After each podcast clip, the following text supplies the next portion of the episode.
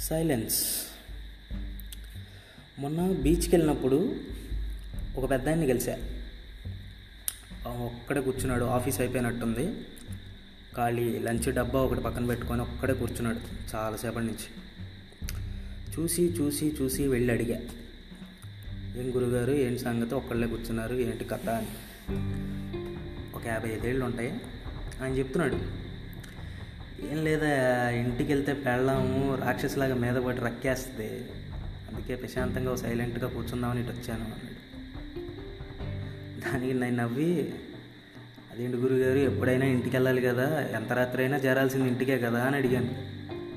అడిగితే దానికి ఆయన అన్నాడు ఖాళీగా ఆయన కూర్చోలేదయ్యా ఈ సైలెంట్లో ప్లానింగ్ చేస్తున్నాను దాన్ని ఇంటికి వెళ్ళి ఎలా మేనేజ్ చేయాలా అని. గొప్ప ప్లానింగ్ కదా.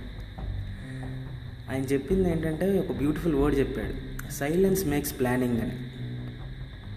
నిజమే కదా? రావణాసురుడు సైలెంట్గా తన అంతఃపురంలో వేసిన ప్లానింగే కదా. మాయలేడిని ఒకడిని సృష్టించి రాముడిని లక్ష్మణుడిని సైడ్ చేసి సీతని పర్ఫెక్ట్ ప్లానింగ్తో ఎత్తుకెళ్ళిపోయాడు అలాగే ధర్మరాజు సైలెంట్గా ఉండబట్టే కదా నకులుడు ప్లాన్ చేసినా భీముడు తొడగొట్టినా కూడా. సైలెన్స్ చాలా గొప్పది భయ దాని గురించి కొన్ని ఎగ్జాంపుల్స్ చూద్దాం. నేచర్ ఎప్పుడు సైలెంట్గానే ఉంటుంది. లైక్ ఏంటంటే గాలి గట్టిగా ఏలేసుకుంటూ వస్తుంటే గుండెలో ప్రాణాలు గజ గజ గజ గజ వండుకొని పారిపోయే ప్రాణాలు మనవి. సముద్రం సైలెంట్గా ఒక్క అడుగు వెనక్కేస్తే పంచె లగ్గట్టుకొని అక్కడి నుంచి పరిగెత్తే బ్యాచ్ మనం.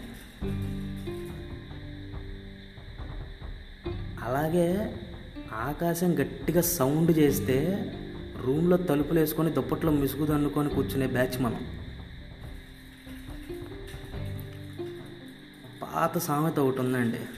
అరిచే కుక్క కరవదు అని. అందుకే అరిచే కుక్కలా ఉండకు కరిచే కుక్కలా ఉండు. ఒకటి చెప్తున్నా గుర్తుపెట్టుకో. నిశ్శబ్దం నీకు అర్థమైతే నీ శబ్దం ఒక యుద్ధం.